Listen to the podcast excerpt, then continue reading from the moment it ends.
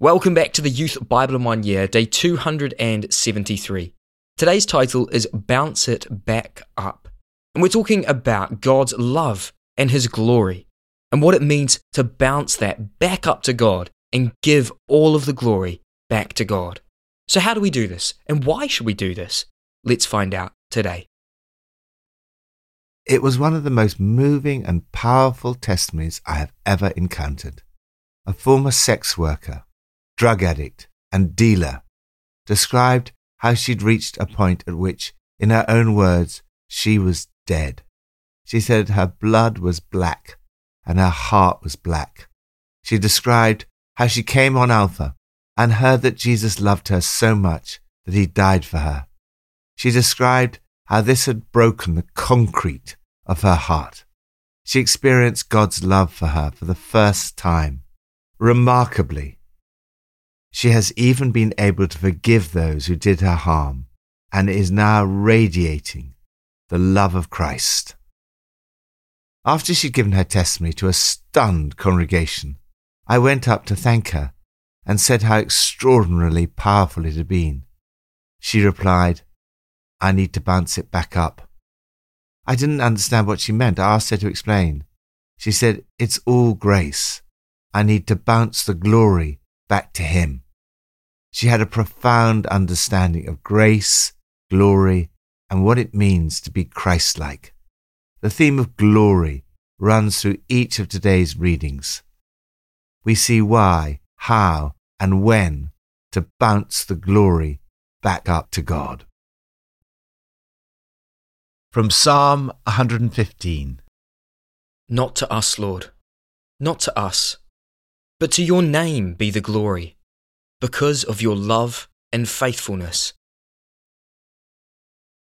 Why glorify God? When people praised John Wimber because of a talk he'd given or a healing that had happened through his ministry, he used to say, I'll take the encouragement, but I'll pass the glory on. The psalmist gives us a great example of passing the glory on, bouncing it back to God.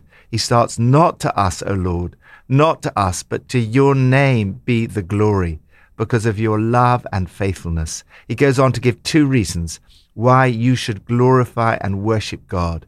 First, because of our experience of God's love and faithfulness. Worship is a response to what God has done for you. Give Him all the glory. Second, because you become like that which you worship. Those who make them will be like them, and so will all who trust in them. So, if we worship idols, we become totally useless, unable to do anything of any value. Put your trust in the Lord, who is your help and shield. Put your faith in the Lord and worship him, and you will become like him. You'll be changed into his likeness and obtain fullness of life. Lord, my help and shield, help me to experience more of your love and faithfulness, to bounce it back up and to give you all the glory. New Testament from Philippians 1 and 2. Whatever happens, conduct yourselves in a manner worthy of the gospel of Christ. Then, whether I come and see you or only hear about you in my absence, I will know that you stand firm in the one Spirit, striving together as one for the faith of the gospel, without being frightened in any way by those who oppose you. Therefore, if you have any encouragement from being united with Christ, if any comfort from his love, if any common sharing in the Spirit, if any tenderness and compassion, then make my joy complete by being like minded, having the same love, being one in spirit and of one mind. Do nothing out of selfish ambition or vain conceit. Rather, in humility, value others above yourselves, not looking to your own interests, but each of you to the interests of others. In your relationships with one another, have the same mindset as Christ Jesus, who, being in very nature God, did not consider equality with God something to be used to his own advantage. Rather, he made himself nothing by taking the very nature of a servant, being made in human likeness and being found in appearance as a man, he humbled himself by becoming obedient to death, even death on a cross. Therefore, God exalted him to the highest place and gave him the name that is above every name, that at the name of Jesus every knee should bow, in heaven and on earth and under the earth, and every tongue acknowledge that Jesus Christ is Lord, to the glory of God the Father. How to glorify God.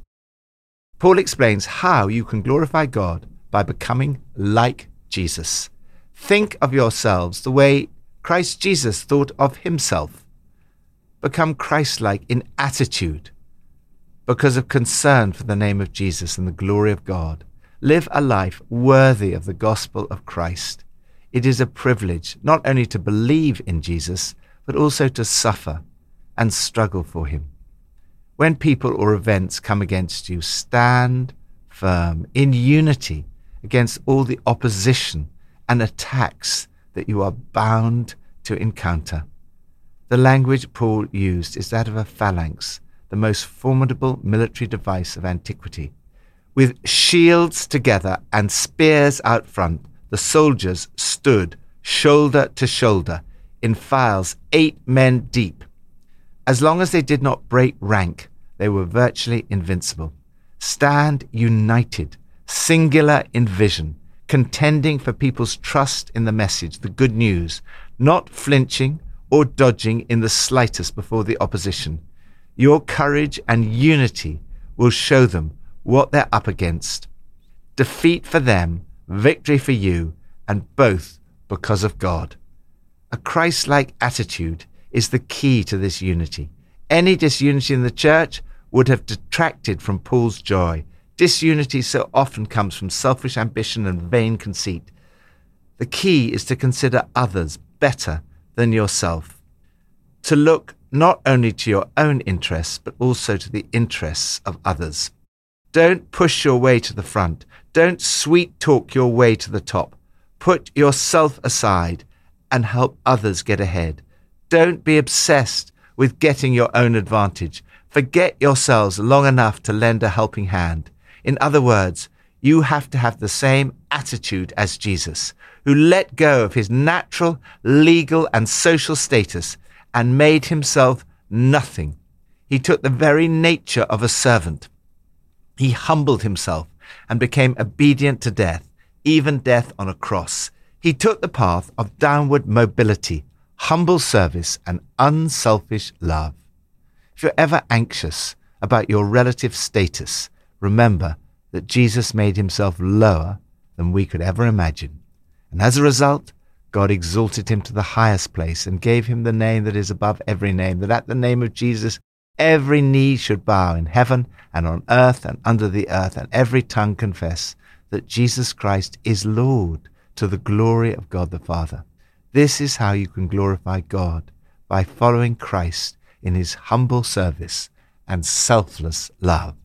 Lord, help me to have the same attitude as Jesus. Help me to take the path that brings glory to God the Father. Help me always to bounce the glory back to you. Old Testament from Jeremiah 1 and 2. The word of the Lord came to me, saying, Before I formed you in the womb, I knew you. Before you were born, I set you apart. I appointed you as a prophet to the nations. Alas, sovereign Lord, I said, I do not know how to speak. I'm too young. But the Lord said to me, Do not say I am too young. You must go to everyone I send you to, and say whatever I command you. Do not be afraid of them, for I am with you and will rescue you, declares the Lord. Get yourself ready. Stand up and say to them whatever I command you. They will fight against you, but will not overcome you, for I am with you and will rescue you, declares the Lord when to glorify God. What happens when troubles, difficulties, and disruption come into your life and the lives of those around you? Jeremiah lived in one of the troubled periods in Israel's history the fall of Jerusalem in 587 BC and the exile in Babylon. He was given a difficult message to give to the people. He did it with great courage in the face of hostility and persecution. The opening chapters of Jeremiah show two more ways that you can glorify God and when you can do so. First, you glorify God when you respond to God's call. Age is no barrier to leadership. Jeremiah was probably a teenager when God called him around the year 627 BC. He could be described as both a born leader and a born prophet. Before his birth, he was set apart to be a prophet. God said, Before I formed you in the womb, I knew and approved of you. And before you were born, I separated and set you apart. I appointed you as a prophet to the nations. God knows all about you, the good and the bad. His knowing leaves nothing out. He loves you. He does not necessarily approve of everything you do, but he wants you to live like Jeremiah with the freedom of knowing his love and approval. The Lord tells you, as he told Jeremiah, to go wherever he tells you to go and say whatever he tells you to say. This takes the ultimate responsibility off your shoulders. Glorifying God does not mean having to try to save the whole world. That's God's responsibility but rather doing what God asks you to do. This will not be easy. God warns that there will be opposition. Second, you glorify God when you respond to God's correction. God asked Jeremiah to warn the people against worshipping worthless idols and call them back to worshipping Him. Jeremiah said, My people have exchanged their glory for worthless idols. Not only does this deny God the glory he deserves, it is actually self destructive. When we turn away from God, we lose the blessings of relationship with him and replace it with something useless. God laments how my people have forsaken me, the spring of living water, and have dug their own cisterns, broken cisterns that cannot hold water. In particular, they were on the hunt for sex, sex, and more sex, insatiable, indiscriminate, promiscuous. They were addicted and could not quit. Again, we see that you become like whatever you worship. Those who follow worthless idols become worthless themselves. If you follow Jesus, you become like him. If we try to find satisfaction, meaning, and purpose through our own ambitions and self centered appetites, our lives become of no value. Jeremiah despaired that God's people had not responded to his correction.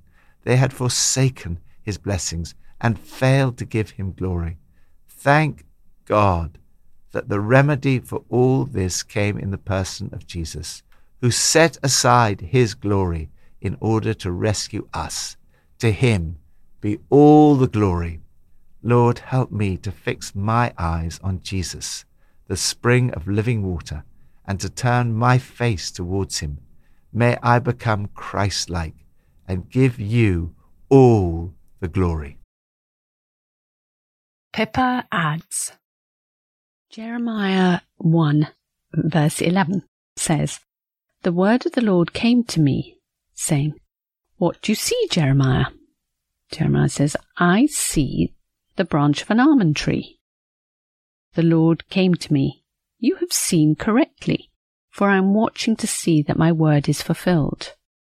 God uses pictures to speak to us. They can be so comforting, encouraging, and memorable. I find it a little daunting if I think I have a picture in a meeting. It's easy to discount it or think that somebody else has a better one, or maybe I made it up anyway. But if we do speak up and bring that word, it might be the very thing that somebody needs to hear, and it might transform their lives. Let's pray now. Lord, thank you that you give me glory. Help me to become more Christ like today and to give you all the glory. Help me to fix my eyes on you. Help me to love you more. Lord, I ask for your Holy Spirit to fill me right now. Fill me with your love so that I may bounce it back up to you and give you all the glory. Amen.